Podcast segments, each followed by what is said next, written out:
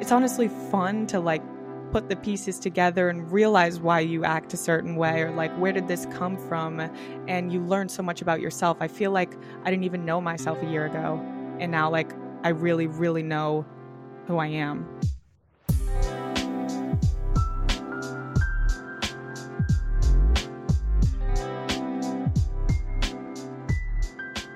Hey everyone, welcome to episode 27 of the Madhappy Podcast. I'm Peiman. And I'm Mason. And we created the show to have conversations about mental health.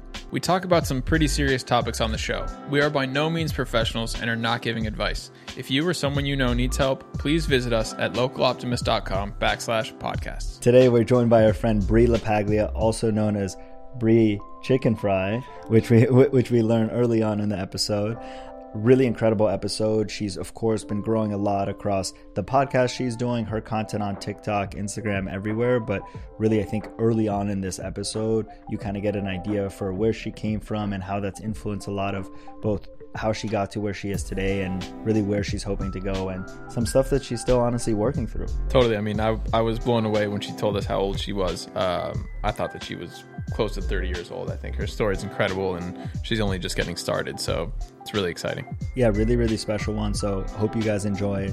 Mason, remind them of our partnership with Cash App. If you guys don't know, I don't even know what to tell you. Um, this isn't going to go on forever, by the way. So take advantage of this while you can. There are only a few more opportunities that you'll have to win some money for free that you can put towards your mental health. Each week, we are giving away thousands of dollars on the Local Optimist Instagram. So check out Local Optimist on IG, follow the prompts in the latest post, and enter for your chance to win. The Madhappy Podcast is brought to you by Optimism. Enjoy the show with Brianna Chicken Fry. Today, we're joined by our friend Bri. Uh, Bri, I'm wondering how do you introduce yourself these days when you meet someone? Yeah, so uh, it is kind of weird. It depends on the person I'm meeting or the people I'm talking to. I feel like I'm known as a lot of different people now, but I would say the overwhelming name now is uh, Brianna Chicken Fry, which I have coined for myself, and I wish I didn't, but I did. what is the origin of that name?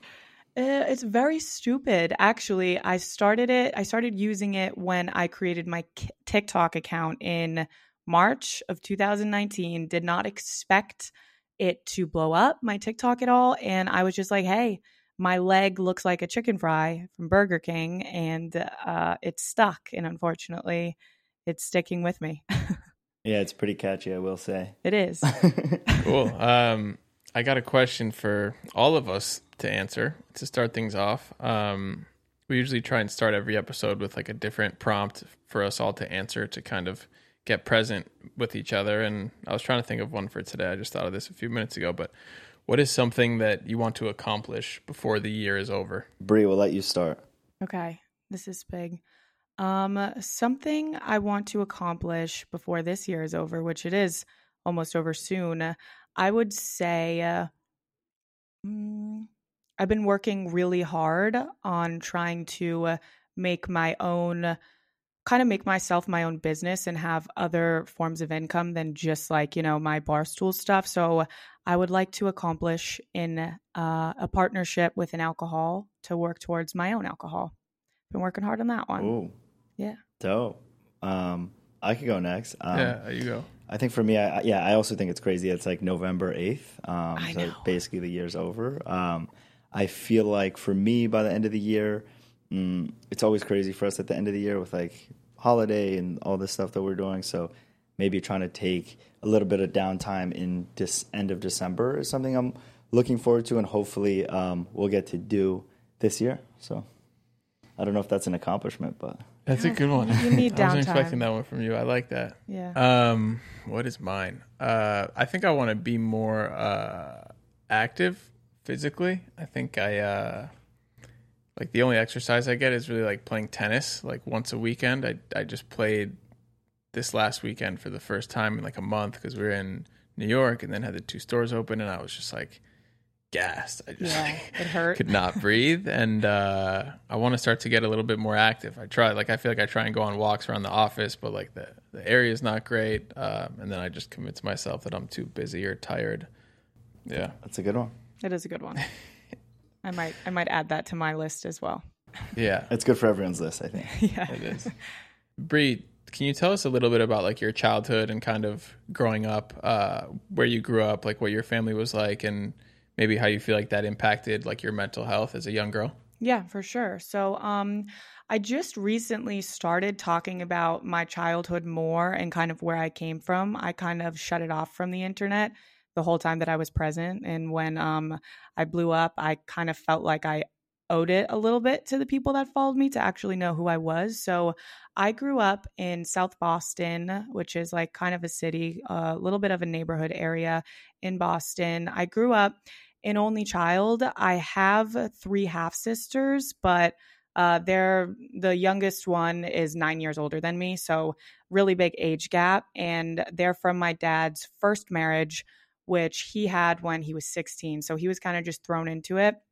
And um, they thought having more kids, you know, made it better. We we all know that doesn't work. So um, those were my sisters, and they kind of grew up in a very different environment than I did. They grew up in the projects. My both of my parents grew up in the projects in Boston. So my family comes from very little.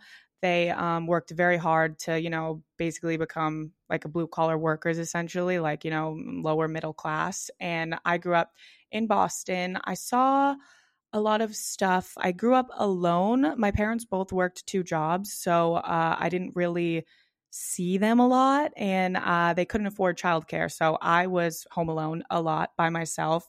Um, I didn't have many friends in the city. I went to a small Catholic school where in my whole grade there were 16 kids. So uh, I didn't have, I had one friend. She lived two towns over, so I could never see her. I grew up there. There's a lot of drug uh, problems in my family. So uh, my uncle and my aunt were revolving in and out of my life in my basement, actually. My mom was like the caretaker. She adopted both of my aunt's children when she abandoned them. So I saw a lot of drug abuse at an early age. I saw my uncle overdose when I was eight years old, which of course was traumatizing. And I'm just like starting to understand that, I think. Uh, also, my sisters, two of them, in and out of uh, heroin addiction. So I definitely saw a lot growing up and I dealt with it all by myself and kind of kept it bottled up to like I want to say about this year. I've kind of been avoiding it, thinking that um, I didn't have to confront it. And now realizing that if I don't confront it, things are going to get really bad for me. So, um, definitely took a huge toll on my mental health by ignoring it, which I think a lot of people do. And uh, that kind of fucked me up big time.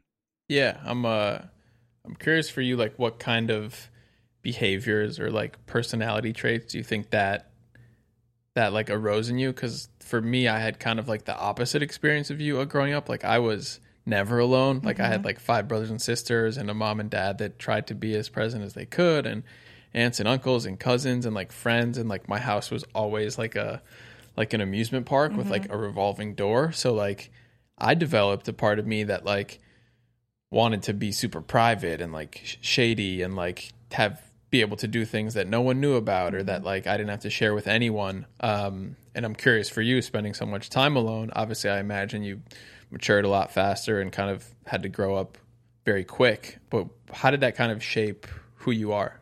Yeah, so I'm starting to realize I have one friend that I tell everything and everything. I only have one friend, but I have so many friends in my life that I shut out. I don't want to tell them about myself or my problems because growing up, quote unquote, alone, I just felt like I was like a burden almost. So now that I'm older and I have so many people that care about me and I know that, it's still really hard for me to open up and understand that people want to listen to me and that I'm not a burden. And um, it's ruined a lot of my relationships, like romantic relationships.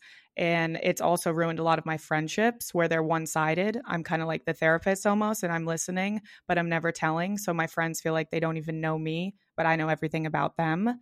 So uh, that's definitely affected me and shaped me into like this it seems like I'm cold almost in a way, where I, I'm not very affectionate uh, that's a big one. Like, I don't like hugging. I don't like, I, am just like, even in romantic relationships, I'm so unaffectionate. Um, it's hard for me to like show love. And um, I'm working on it, but I know now that it's not just because I'm this like cold, awful person. It's because of the experiences I went through when I was younger and never dealt with them. Yeah, it's uh it's funny, like a bunch of things that we don't get taught in school that you think are just like innate to humans, but they're really not. Of like, we don't know how to love someone or like what a relationship is supposed to look like. We really mm-hmm. only have either what our parents are doing in front of us or like maybe what we're seeing on like a TV screen or something like that. And then that's how we like base our whole kind of thing. Like my uh my parents got a divorce uh when I was in the 10th grade and I found out that my dad was gay um my whole childhood and then like and then I really thought about it. I was like, damn, like I never saw my parents be that affectionate or like mm-hmm. really uh like love each other physically like that or like hold hands a lot or stuff in front of the kids and then I was like, wow, that totally contributed to like now how I operate with girls and how like I try and do all these things and like there definitely isn't enough like education even with like social relationships and romantic relationships about like the right way to do them. We kind of just like see see what it's like and then mm-hmm. just have to mm-hmm. like do our best. Yeah, I, mine kind of the same way. So, um, my parents didn't get divorced until I left for college, but in my whole 21 years of them being together, I I've never seen my parents kiss. They were fighting constantly. It was like a horrible, horrible right. relationship. So same way, same thing. I'm no like, wonder you don't want to hug. Yeah. yeah, right. It's like I didn't even know what a hug was. so, uh, yeah, definitely affects you. And like you said, it's so weird. You are how you were brought up in your environment, and like my friends who grew up in not that they didn't have loving homes, but like a home where your parents were kissing all the time or they were hugging and you know they showed you that they hugged you all the time my friends like that are like why don't you want to cuddle come sit with me next to me on the couch and I feel weird that I don't want to, but it's because I didn't grow up seeing that. Same same like you. And at the time, I mean, first of all, thank you for sharing all of that because I feel like there's there's so much there. Like at the time, did you realize that like it wasn't normal or it was just like, oh, like, you know, like this is this is my life and I'm an only child, like my siblings are way older than me, like I'm I'm meant to be alone. Like do you remember any of that um, at the time? Yeah, I do. Um I knew it wasn't normal because when I would go to so when I was 12 I moved out of the city and I moved to a suburb like 20 minutes out of Boston and my neighbors were my cousins and my cousins parents mm. are still like the only relationship like happy marriage that I've truly ever seen. Like they're so in love, they're wow. so infatuated with each other. So when I moved out there and I started like those are they, those turned into my siblings like my two sisters and my brother now are my cousins i was there every day i saw how a relationship was supposed to work but at that age i'm already 12 and i feel like my brain already thinks a different way than it's supposed to and that's when i realized oh okay my parents relationship isn't normal. The way that I kind of act isn't normal. I was totally different than my cousins. Like I just acted completely different and almost every way like my mannerisms just the way i talked the way that we played i was just like a, the weird kid and i i realized that at a young age and then i'm wondering so you move there when you're 12 like you're in middle school you, mm-hmm. you start going to high school like how is how are you developing at that point? Like are you st- are you starting to like feel like oh like i have anxiety or like i have like you know different these different types of feelings? Did you even know what that was back then? Like take us through i guess to the end of high school and and how how you progressed in in that sense. Yeah, so I played sports my whole life, and all of a sudden, I think it was the first time I went to the hospital for my chest hurting was uh I want to say the end of 8th grade like after a basketball game I was like oh my chest hurt my chest is hurting I must have asthma let's go to the doctor so my parents brought me to the doctor and uh, my doctor sat me down and was like we did the EKGs they tested me for whatever they needed to test me for and they're like you're completely healthy. This might be anxiety. And at this point, I mean, what? This was 2013, maybe 2012. nobody really talked about mental health, especially in my small little town. Nobody cared about it. Um, I was like, anxiety? No way. I'm a I'm a happy kid. Look at I have all these friends. I, I have nothing to be anxious about. So I was like, no, that's not true. Uh, my dad was kind of harping on me for it, telling me, no, like this is anxiety. Like we need to do something about it. And I was kind of dismissive, and I didn't tell him any anymore mm. when my chest hurt. And then it got really really bad my sophomore year of high school is when I realized I think differently. I am having these horrible, horrible thoughts. Every time I shut my eyes in bed, I'm a 14 year old kid and I'm thinking about everything that's wrong with me. I'm thinking about all these horrible things I want to do to myself. Um, and then I can't sleep. Like, no 14 year old should have insomnia, right? So I'm like, oh my gosh, this is crazy. I'm also on Accutane, which increases wow. suicidal thoughts. So, and then I'm not telling anyone about this because I was embarrassed. I was super embarrassed. I tried to pretend like I was so happy, didn't tell my parents about it because I wasn't comfortable. They had never taught me about it, um, never told my doctors about it.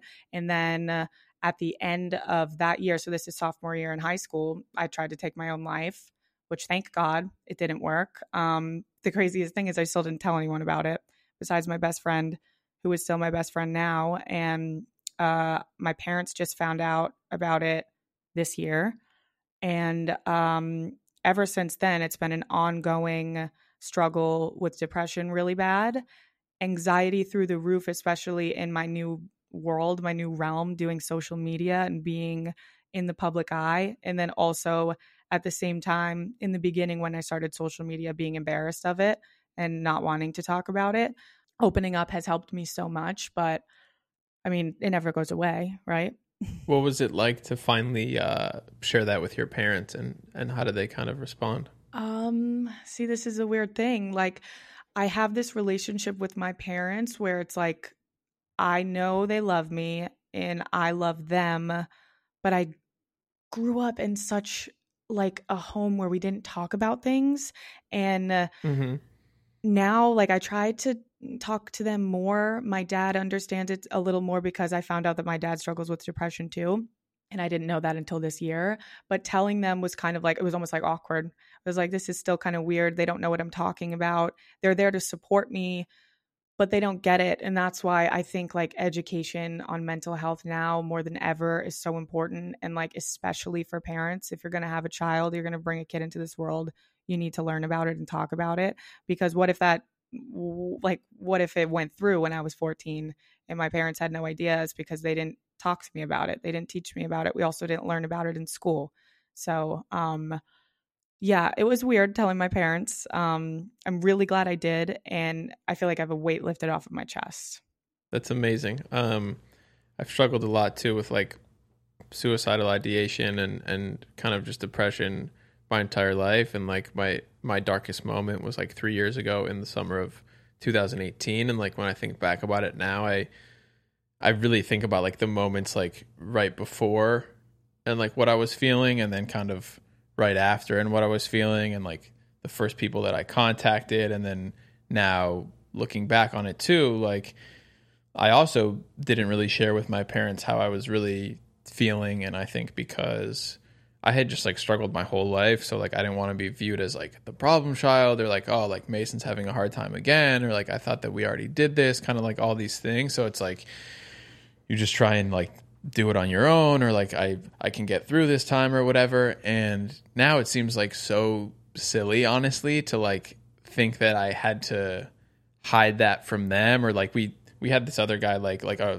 Ramy on the show who created a TV show where like all these people in a family like are going through shit and none of them are talking to each other and mm-hmm. like that's what I think about of like these are the people who we're supposed to love the most, trust the most, are supposed to care for us the most and yet for some reason they're also the people that are like kind of the hardest to talk to about things, you know, like you're mm-hmm.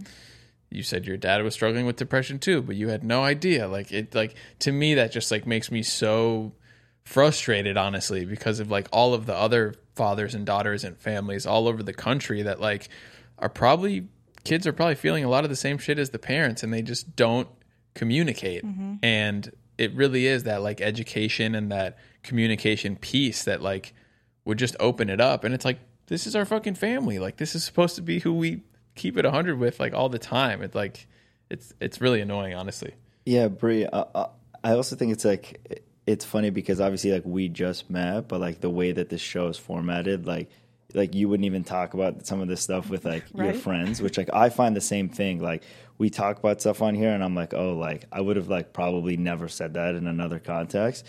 Um, which like which my friends are gonna listen to this and get pissed at which me. is so Me too. weird because it it shows like how like conditioned we are to like not talk about things that even though like all we do is like try to talk about this stuff it's like still feel feel, feel super weird for us um, and then it, yeah it comes back to like the edu- education point you're making which is like a lot of people we have on here say like even when they try to explain it to like their parents or their friends like unless you've gone through it it's so hard to understand.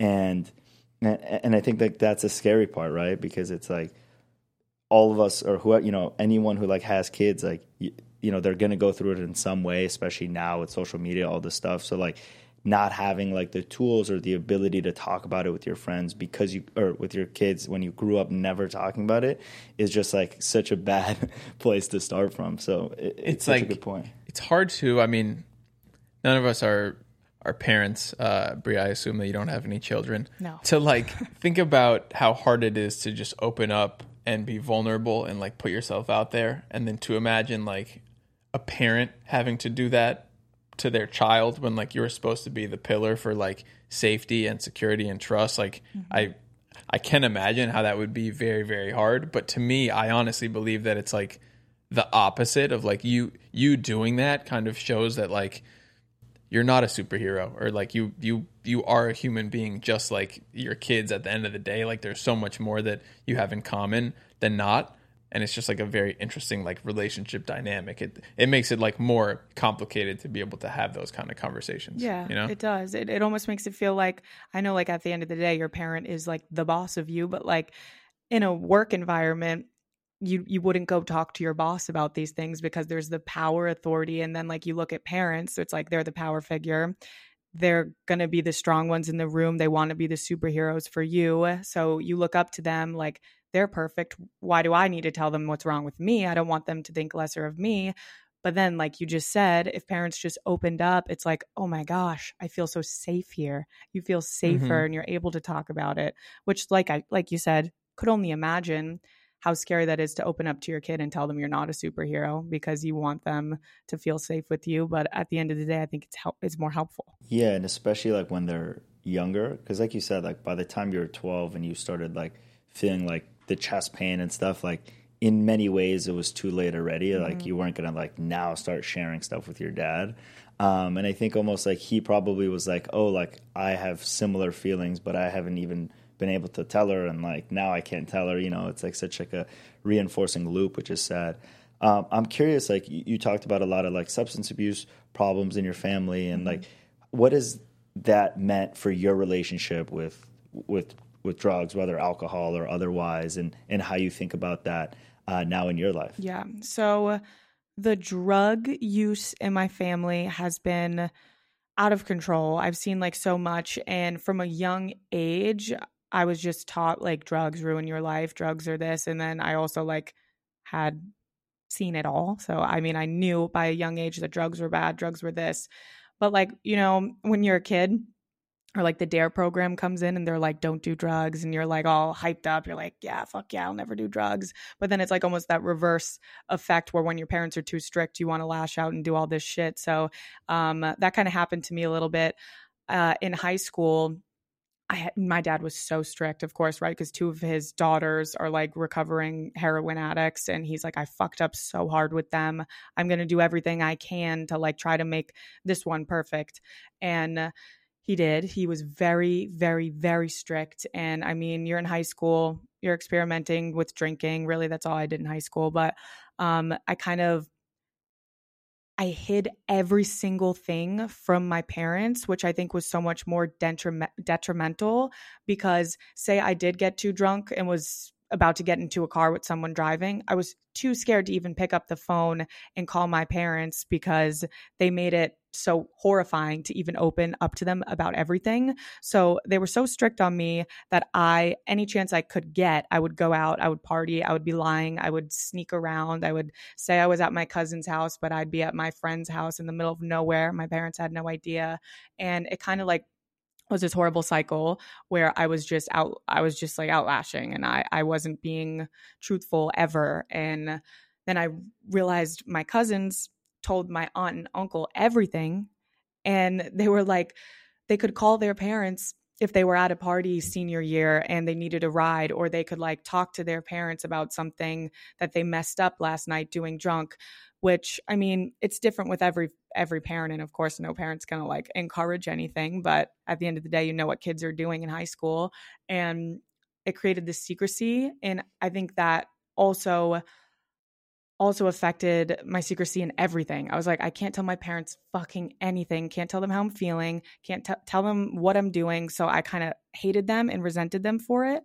And um, now, I, well, not now, in high school, I realized that I was kind of getting crazy and I was going down a little bit of a, a, wrong path. I was hanging out with the wrong people. I changed my friend group because I was very aware um, that I was hanging out with the wrong fucking people and I was trying to ruin myself to like get back at my parents, which is just so stupid.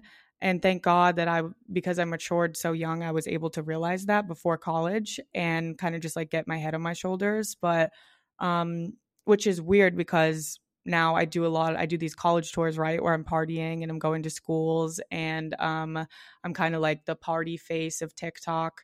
But what a lot of people don't realize is I do so much more than that. Like I have my own podcast about mental health. Uh, I am an advocate for.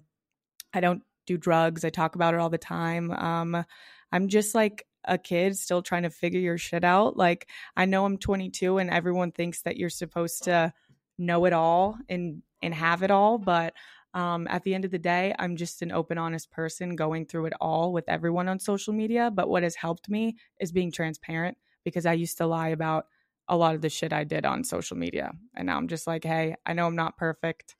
I'm doing this. You don't yeah. have to do it, type of thing. First off, I I thought you were way older than a 22. I don't know how old you yeah, were, but 22. that's because she's so mature. um, I think everything you're saying about like how people perceive you socially is like exactly why we have our podcast, exactly what Madhappy is all about. Is like mm-hmm. if you mm-hmm. laid these five things out about you on the table, like people are like, all right, I'm gonna go with like the partying yeah. and like the getting drunk and like the dressing up stuff. I don't want to touch any of like that that other stuff. So I feel like that realization only makes it more clear to me, at least, like wh- where the real work is. But mm-hmm. how were you able to? You you said that you kind of like switched up your friend group a little bit and like tried to start like running with some better kids. Mm-hmm. How were you able to do that? Um, despite all of like the social pressure and kind of like peer pressure of like partying and and going out because I was only really able to do that in like my mid to late 20s like kind of cut my circle down a little bit mm-hmm. and like mm-hmm. start to realize what the vision was uh, but to do that in in high school sounds like really tough. Yeah. Well actually the turning point was eighth grade. I'll tell the story what it was. So um i was friends with everyone. I, I was in a small town so like i was kind of just like involved in every friend group. And my main friend group at this point they all started smoking weed in eighth grade. And I had never seen a drug. I had never done a drug. I have in the back of my head how horrible drugs are. And I remember uh, my other friend group, okay, let's say the good friend group. The good friend group asked me to hang out after school. And I was like, no, I'm going to blah, blah, blah's house, the bad friend group. And I remember they were like, ooh, why are you hanging out with them outside of school? Like, that's kind of crazy. Because they were just school friends. But to me, they were also real friends. And I went to their house and it was just such a crazy dynamic. I remember that all their older brothers came out. I felt very unsafe. They just put weed like all over the table. I had like flashbacks of my childhood. I know it's just weed, right? But I was like, this is crazy. I've never seen a drug before. What is going on? These kids are like 20 and 19. I'm at, I'm in 8th grade. What am I doing here? And um I remember they were like passing the blunt around and it came to me and I was like having a panic attack. This is when the chest started hurting. And um, I was like, oh, I need to go to the bathroom so bad. I need to go to the bathroom so bad. And the girl brought me and she knew, she knew that I was freaking the fuck out. And she was like, okay, you don't have to do this. Like, do you want to call your mom? Like, what is going on? And I called uh, my older cousin. She came and picked me up, and I never hung out with that group of friends again because of that like overwhelming feeling where I was just like, not that there's anything wrong with these people and what they're doing, but this is not, I can sense that I'm going to go down a, a, bad path. And I completely switched my friend group up going into high school. So, um, I don't even I don't even know when I look back at that and I tell people about this cuz I've been opening up more about this and I did like other interviews here at Barstool about like my childhood. It's kind of crazy that I was able to recognize that when I was that young. yeah, I mean, your body was not down. No, my body. I was really free. It already yeah. felt like I had hit the blunt. I was like, no, what is going on? I'm feeling crazy. I had to get out of yeah. there. Yeah.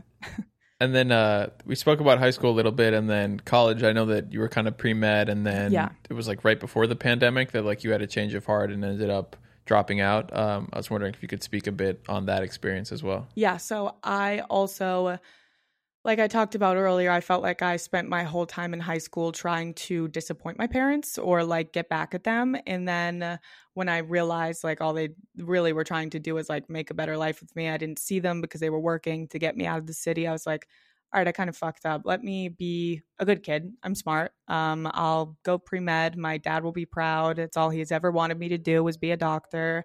And I was like, I can do it. I will do it. So let me just go do it. And I enrolled um, I enrolled pre med. It was like the hardest two years of my life. I was miserable the whole entire time. But I was like, that's what that's what you're supposed to do, right? You're supposed to be miserable in college. Like no one's a doctor and is happy doing part of it. Yeah, yeah. So I was like, yeah. okay, um, I'm supposed to be miserable. I'm supposed to hate this. I'm supposed to wake up and dread going to school, right? That's school. And um, I talked to my roommates when we like junior year, we get a house together, we're living together, and they're all talking about class so excited and they're so happy and they loved what they were doing and like they were talking about their future in a positive way and i'm sitting there like I fucking hate class. I don't want to do it. I can't see myself going to school for six more years. I'm miserable. I don't sleep. I'm tired. And I was like, damn, I don't have to be miserable. They're not miserable. They're like excited yeah. about their futures. They're excited for their careers. I can't think of anything else I'd rather do than not go do that career. And at that point, I'm like, I'm too deep. This is junior year. What what do I change my major? Stay for extra long. And then I picked up a film minor because I'd always loved film. Um, I like used to make movies when I was little, and it's always been like a big hobby of mine, just like creating. And uh, my dad my freshman year told me I couldn't do film as a minor because there's no real money there and it's not a job. Um, I said, fuck that my junior year when I realized everyone else was happy and I was miserable. And I made it a minor, took a bunch of film classes, realized I loved it. And then I got presented with all these opportunities with social media. And uh, I really was just like, I'm so happy right now. I had never felt as happy as I did when I started doing social media and creating and I just couldn't like shake the fact that I had spent 3 years being so miserable and then like in 1 month I'm like overwhelmingly happy where it's like I don't hate life why wouldn't I pursue this? And uh, I made the hard decision because it was hard. It's not always going to be a guarantee. Like I was dropping out of school. It was a really scary decision. I put a lot of money and time into school. Um, I made a pros and cons list, and uh, the pros list was just like six pages longer than the cons. And I said, fuck it. I dropped out of school, I uprooted my life, and I moved to New York City alone. And it seems to be working. wow. That's crazy. I dropped out of college too. Uh, I didn't make it to my junior year. I just lasted one semester actually, but mm-hmm. I think our both of our experiences are are very similar, and I think it's such a great lesson for anyone listening and just any person anywhere who feels like they're on a path that doesn't really feel right to them. Like there's no one way to live life. There's no one way to grow up. There's not one road that leads to success or a job or whatever you're after. And I feel like the most important thing and the underlying message of all of this is just to like listen to yourself and like be true to yourself. Like don't do it for anyone else, whether it's your parents or your roommates or you're too shy to say that you're not having a good time when everyone else is having a good time. Like think about what you love to do and see how you can kind of make a life out of that. Like for you to say that you're passionate about film, your dad said, don't do it. You finally did it. And then people don't think of film and social media like in the same breath, but you're like, hey, there's a bridge here of how I can connect these two things. And this could actually turn into something for me. So, like, mm-hmm. when I dropped out, I didn't even have that clear of a path or like a, a direction as you did, but I just knew that, like, this wasn't right. And I think as long as you're willing to, like, work hard and ask questions and like open up to people that care about you and you can support and can support you like you can make a decision to go an unconventional path. It's going to take a little bit more work and you're going to have to like be checking in with yourself and like really be honest about your situation but you should never have to feel stuck in what you're doing just because you feel like it's what you're supposed to do. So i hope that uh that your story can can help inspire others who might be feeling kind of stuck right now because it doesn't it doesn't have to be that way. Yeah at any age too. Doesn't yeah, discriminate. You yeah, could, you could be fifty and, and realize this. Mm-hmm. And I think that's kind of the thing is like also like the younger that you're willing to do it, kind of like the less risk there is, even though it seems like so much pressure because like all of your friends are there or like your parents have these expectations. I think for me, I had a similar experience in that like I was always like really good at school, like getting good grades, everything, and I was on this like path um, where I was like going into finance and whatever. I was gonna like make a lot of money over time and, and all that. But I think um, I actually ended up getting sick. I got mono. I, I came home for like a few months and then decided not to go back um, just because, like, again, like probably didn't feel right to move back to New York. And then we ended up starting Madhappy like three months later. So I think it's like pretty insane because, like, that it was kind of like my body. I didn't even really make that decision. But mm-hmm. um, now, whenever I think about it, it's just like the younger that you are, like you can always go back to that thing. You could have always gone back to school. Like I could have gone back to that job. Like, you know, and, and so I think like you can always go back. Like the cons list is really like not even there because you can always go back to that thing. And, and I think it's like so scary, you know, the, the first leap, but like now it's so clear to me that that's the way. So um, that's definitely something I always talk about. Um, another thing I'm wondering though on that topic is topic is I feel like you made that really big decision in eighth grade and then another one to drop out. Like, how were you able to kind of get that clarity of thought? Like, were you talking to your friends about it, or it was just like boom, like you kind of knew and you just like wanted to like bet on yourself or make that decision and like move on? Yeah, it it was really scary, and I didn't really talk to anyone about it because at the end of the day, before that, I had listened to everyone else and that had made me make decisions that I didn't really want to like just for for instance my dad like I didn't I wanted to be a film major, but I couldn't because he said that. So in that time, I didn't want to talk to anyone. I wanted to make the decision on my own and for myself. And I didn't want to have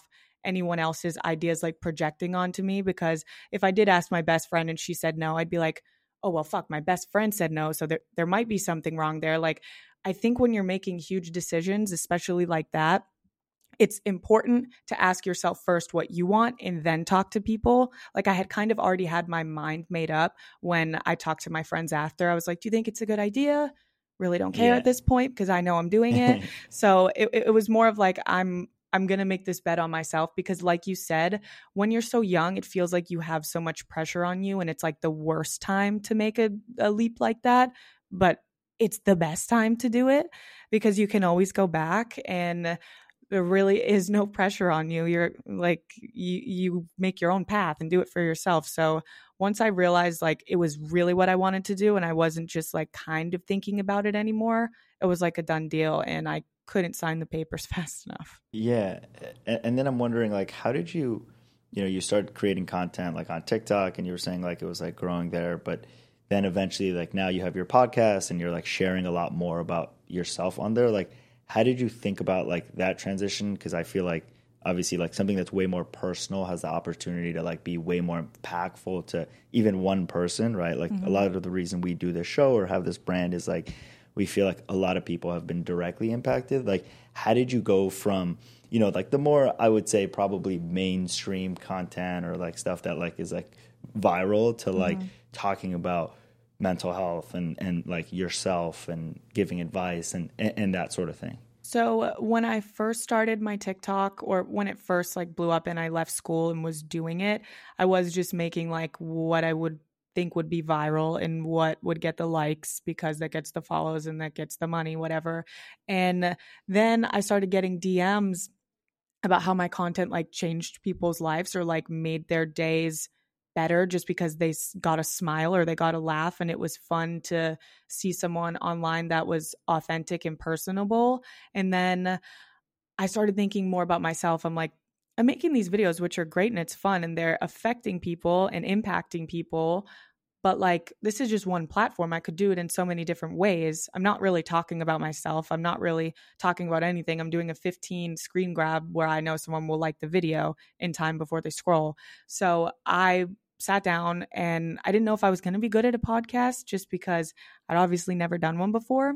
And I started making videos on Instagram, being more personable and explaining like kind of who I was instead of just making a viral video.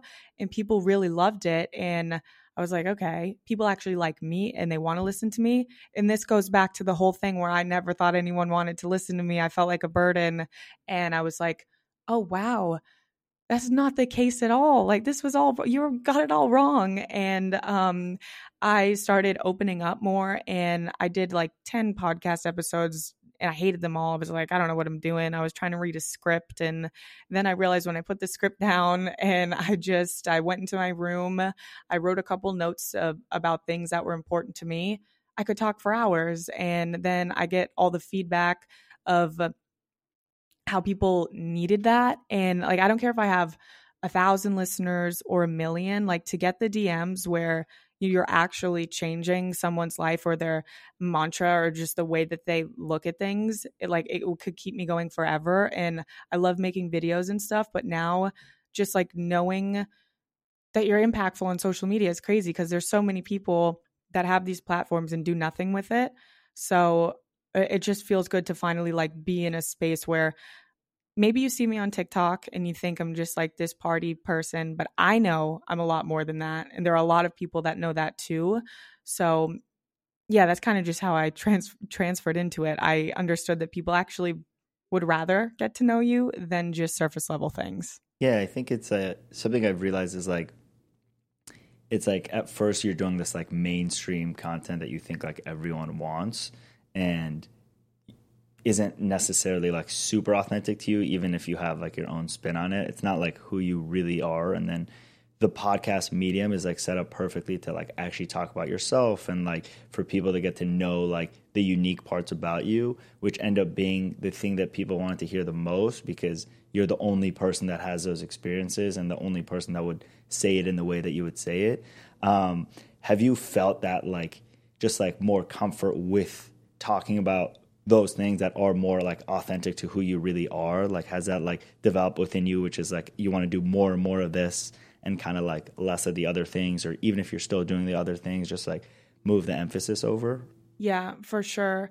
I definitely have had a change of heart in probably the past two two to three months where i feel like i'm really starting to like my career is picking up and I'm like blowing up more than I was and it's kind of happened super fast and I have all of these eyes on me. My demographic is young girls. Um and uh, I've realized I really just like in some way shape or form I want to feel like I'm doing some good out of it. So like when I go to these schools now for like my college tours the emphasis is on the meet and greets where we come and we actually talk and i get to know you and you can ask me questions and i can ask you questions and then it's like we celebrate after and when i actually meet these people i talk to them about whatever they want to talk about. I'm like, you have something you want to say? Because, like we said in the beginning of this podcast, for some reason it's easier to talk to someone you don't know than you do know. So I love being that outlet for these girls. And I've definitely like changed the narrative on myself a little uh, to more than just like this crazy content connoisseur that's just like you know out here being a madman. I've definitely tried to like um pull it back and not even take it away but just pull it back and show that there's a lot more layers. I'm curious what uh what are you hearing most from these girls or just other students on campus about like kind of what they're thinking about or like what they're struggling with or kind of like what the current climate is um, across the country at these schools yeah so a lot of my girls like my at my meet and greet are freshmen so they have like no idea what they're getting themselves into and Babies, yeah. so they come because all of course all my parties on the school ca- like campuses are 21 plus so all the young girls come to my meet and greets to meet me and Mm. um they, they just want to talk and talk and talk and ask for advice about boys. They want to talk about advice with their friends. And it's weird. I've created this I've created this like presence with my followers that like everyone notices because it's wherever we go. They interact with me like we're already best friends. Like I'll be out on the street with like other people from Barstool and people will come up and recognize them and just be like, Hey, like sorry to bother you. Can I take a picture? And like my followers will run up and hug me as hard as they can and be like, So uh, how's your new apartment? Like, where's your boyfriend? Like, can we talk about it? So I've like kind of created this dynamic through my podcast Wow. and through going to these schools where it's just like, hey, I'm a person, you're a person. I may have like all of these followers, but like it's an open door. You can talk to me, I can talk to you. And a lot of people that I work with and that I go out with, they get like angry and they think that I hate it. But I'm like, at the end of the day, you don't like this is what I wanted. This is what I asked for and this is kind of how I did it. So um that's really cool. And on school and on campuses, like the most thing girls want to talk about is mental health. It's crazy. It's so big right now and it's like so important to them to see someone that they look up to or see someone that's an influencer where else whereas everyone on social media kind of portrays their life as perfect where I like get up and straight up tell them that it's not. They feel so open and it's just kind of I just feel like it's what people need to talk about. So That's great. Um, earlier you were kind of alluding like now I'm starting to talk about it, or like now I'm realizing all this stuff. What does your current like support system look like, um, and where's this like newfound passion for like kind of digging up your past and like learning more about yourself?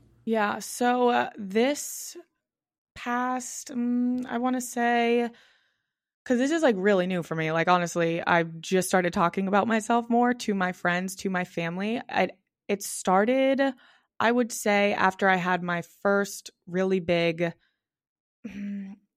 What the fuck am I doing moment? I was like, what am I here for? Uh, I feel like I'm not acknowledging i feel like i was just existing. Like i felt like i was just going around and like i had no purpose. I nothing was ever meaningful to me.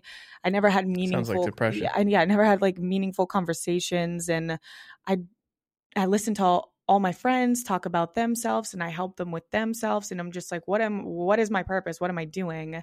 And uh, it was more of just like a me sitting myself down and being like you've been suppressing a lot of shit and now that you're at a good point in your life like let's i don't know talk about it. Let's figure it out. Why why do you act the way that you do? Why don't you want to talk to your friends about things? Why don't you open up to your boyfriend about shit? And once i realized i think it, i always knew in the back of my head that i was a very closed off person but when people started making comments about it like my new friends in New York about how closed off I was and how like I was acting different than everyone, I was like, oh, okay, maybe I am. And maybe I need to deal with that. So honestly, it was like people telling me that I was closed off and people like reaching out to me more, being like, you know, you can talk to me, right? And I'm like, yeah, I know, but like I don't want to. And uh, my best friend helped me a lot. We kind of realized that we don't talk about our feelings and that we're all that we have here in New York because she ended up moving here with me too. And um, we sat each other down, we drank a little, and we just poured our hearts out. We had a little cry sesh. We let it out all on the table, Mhm. and we were like, "That felt good, didn't it?" We didn't know how how good it felt to actually like talk about your feelings with someone else rather than in your own head. And from Mhm. that day on, a couple months ago, I've just been like so excited to talk about myself and what I'm going through, and not in like an annoying way. Just like, oh yeah, no, I can talk about myself, and people do want to listen, and it's fun. It, it's honestly fun to like put the pieces together and realize why you act a certain way or like where did this come from and you learn so much about yourself i feel like i didn't even know myself a year ago and now like i really really know who i am Yeah, that's great. I uh, I could spend all fucking day like psychoanalyzing Yeah. myself. I think it's so fun. It's cool how now it's just like second nature. You know, it, it's such a hurdle in the beginning, but now when I think about it, like the message I'm trying to get across to people is like, it's not a big deal. Yeah. You know, like it's just it's just your life. It's just what's going on. It's not you're not being selfish, you're not being annoying, you're not you're just like it's not a big deal. So that's cool that that you were able to get there and to do it with your friend too. I mean, another thing we always say is like you no one can do anything by themselves and like that that's that's very clear in your story as well. It's like usually it takes kind of another person to help pick you up or you guys both kind of pick each other up uh, and you feel a bit less lonely and, and kind of have someone to have your back Yeah, for sure. Definitely couldn't have done it alone. You need you need to get it out as much as like you could sit down and talk to yourself, whether it's a therapist or a friend or just someone that's willing to listen. You need someone else, especially when you're you're feeling really down and you never talk about yourself. It feels good to get out. For sure. Um, how do you think about like kind of the new responsibility that you have with all these girls that follow you and like the pressure of like oh like you always have to be posting and you always have to be like kind of on but also like wanting to take care of yourself and then making sure that like the message you're getting across is like one that's like hopefully the most helpful for them? Like how do you think about balancing that? Because i imagine that that's that's such a hard thing to you know balance Yeah, no, for sure. Um when in the beginning of the podcast you you talked about what you wanted to do like this year before it's over and it was like take time for yourself. I was like, "Damn. I have abs like my schedule is booked until February every single day doing something traveling. I take no time for myself and it's definitely taking an impact on me where I feel like I have to be throwing out mass content. I have to be doing all this stuff because like it could be gone tomorrow and I have it now. So it's like you've got to focus on it. But then I'm realizing that it's just making what I'm putting out there worse. And you can like totally tell I'm run down and I need a break. And it's really hard to try to balance like what I should put on the internet, what I shouldn't, when I should take a break, when I shouldn't. And I think the perfect medium that I'm figuring out. And it's really hard to do what like I do social media and you guys too with this podcast is like kind of separating real life and my life on social media. It's been really hard for me to do that, but I have been getting better at it. I've been making like schedules for myself, which I was super bad at time management. And I realized like it was making my life like a miserable hell, just like not being organized and like making, even if it's an hour that I can sit on a couch without my phone and watch Netflix. I make time for myself now. And I feel like a crazy person that I'm like jotting out all of these like 15 minute windows I have to be normal. But it helps so much just like trying to organize yourself because if you don't take that time, then you just spiral.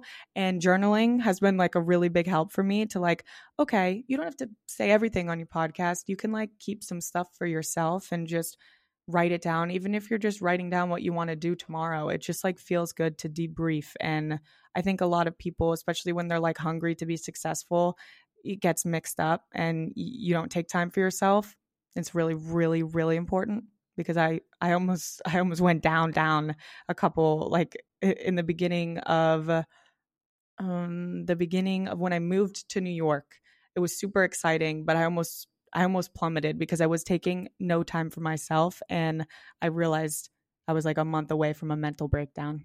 yeah, it's like so exciting that you feel like you can't take a second off. Yes. Um and I've also found the time thing, just like time management, scheduling, like to be very freeing, even though it kind of seems like the opposite, because like putting in like even the 10 minutes a day to like plan your next day just like helps you so much and like allows you to like take time off without being worried about like not doing something. Mm-hmm. And then also this year I actually took a week off in August and it was kind of my first time since we started the brand like 4 years ago that I actually wasn't like checking my email and and Slack and stuff and I only really decided to do it because like my therapist suggested it. So like I wasn't even really going to do Mm-hmm. it or I was only going to do it for like 3 days or whatever and um and and what he told me was basically like everything that you're doing right now is just like because I was feeling like very like burnt out or whatever, and he was like everything that you're doing right now is just going to be way worse, and like it's never going to get better unless you like actually take time away. And I really found that when I did come back, like I had this like very much like renewed sense of energy, um, and then everything felt like easier and lighter, and I was like in a better mood and and all those sorts of things. So I think counterintuitively, it actually helps your business or your life or whatever, which is hard to realize in the moment. My last question for you before Mason asks like the final two that we always ask every guest is you know, how do you think about what's next for you, right? Not in terms of like, okay, you're going to have a podcast, a bunch of these other things, but like, what is the impact that you hope to have, um, you know, when you look back 20, 30, 40, 50 years from now? Um, I think about this a lot actually, and I find myself like getting really scared when I ask myself this question, but I don't think it should be a scary question. Um, I don't think that everyone has to make this huge impact on you know the whole entire world or society and i think a lot of people feel like they need to. Like you need to change the world and you need to leave this like huge list behind of all the things you did to make the world a better place and once i realized that not everyone can do that and not everyone needs to do that and just focus on the little things and the simple things like on a daily basis my podcast or interacting with girls in my DMs and just like making a few people smile or making my relationships healthy and helping my friends and my loved ones along the along the journey of crazy of all of this crazy shit just feel normal and feel loved. Uh, i think i just want to be remembered as like a loving happy person because i think for so long of my like childhood and life i wasn't looked at like that so i just want to be I just want to be remembered as like someone that you would enjoy to be around. And I don't think, you know, you have to be have these crazy aspirations to like change the world. I think it's okay to make small impacts too. Well, I think actually like that is kind of how I guess most people change the world. I think we talk about we have this thing called like the local optimist, which is just being like an optimist in your community. So whether that's your friend group or like to your parents or to your brother or sister and like that's what's going to have a ripple effect mm-hmm. and affect all the people they interact with. So, you know, even saying like one nice thing to one person does change the world in some ways, even though that sounds kind of weird. Um, so, yeah, I exactly. think it's an amazing yeah. answer. Two quick ones before we go. If you could nominate anyone to come on our show who has had a very inspirational message to you or someone that you look up to in the mental health space or outside of it whose story you don't even know, uh, who would you nominate? I would nominate. This one's near and dear to my heart. Jenna Marbles helped me get through a lot and realize that um you know you could just be who you are and people will love you for that. I know she's like taking a hiatus off of social media or anything, but it was for mental health and it was for herself. So um I would love love to hear how she's doing and just uh, how she's been surviving through all this stuff she's been going through. Um I think a lot of people would love that too. yeah, that's a good one. Who is that? Do you know that is? She's a YouTuber. I do. Jenna Marbles. Yeah. Oh, Yeah. she's a YouTuber that's like is is taking a hiatus for her mental health yeah, right now. she was like the OG number one YouTuber. Um, she kind of went through the cancel culture wave, and she just realized how Mhm. toxic uh, social media was turning, and she just turned the cameras off. And sadly, no one's heard from her. Wow. And lastly, uh, Brianna, chicken legs or chicken fries. Uh, what what makes you mad happy? Uh, what makes me mad happy? I would say hanging out with my family and my friends and not thinking about work. That's like my happiest time. Just being with my Cool. friends and thinking about regular shit. Love that. That should be all of our answers. um, well, well, Bri, thank you so much. Um, super inspirational to hear your story. We know you're impacting a lot of people, so keep it up. We'll definitely be rooting for you. Um, but thank you so much for coming on. Yeah, thank you guys for having me. I think this podcast is awesome. The message is amazing. So I hope everyone tunes in. Oh yeah. Awesome. Thanks, Bri. Peace. Bye, everyone. Bye.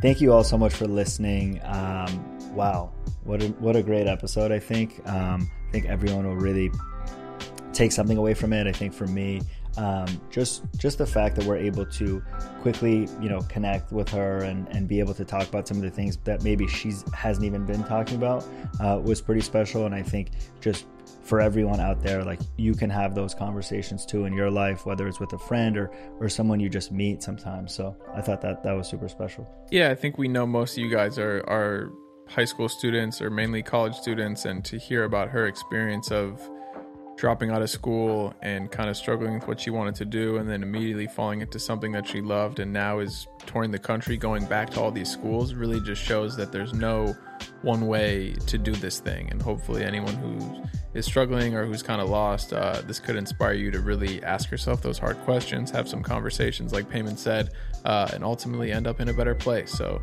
thank you guys for listening Yeah, shout out Bri. We also want to remind everyone that mental health is an ongoing process and is something that takes daily work.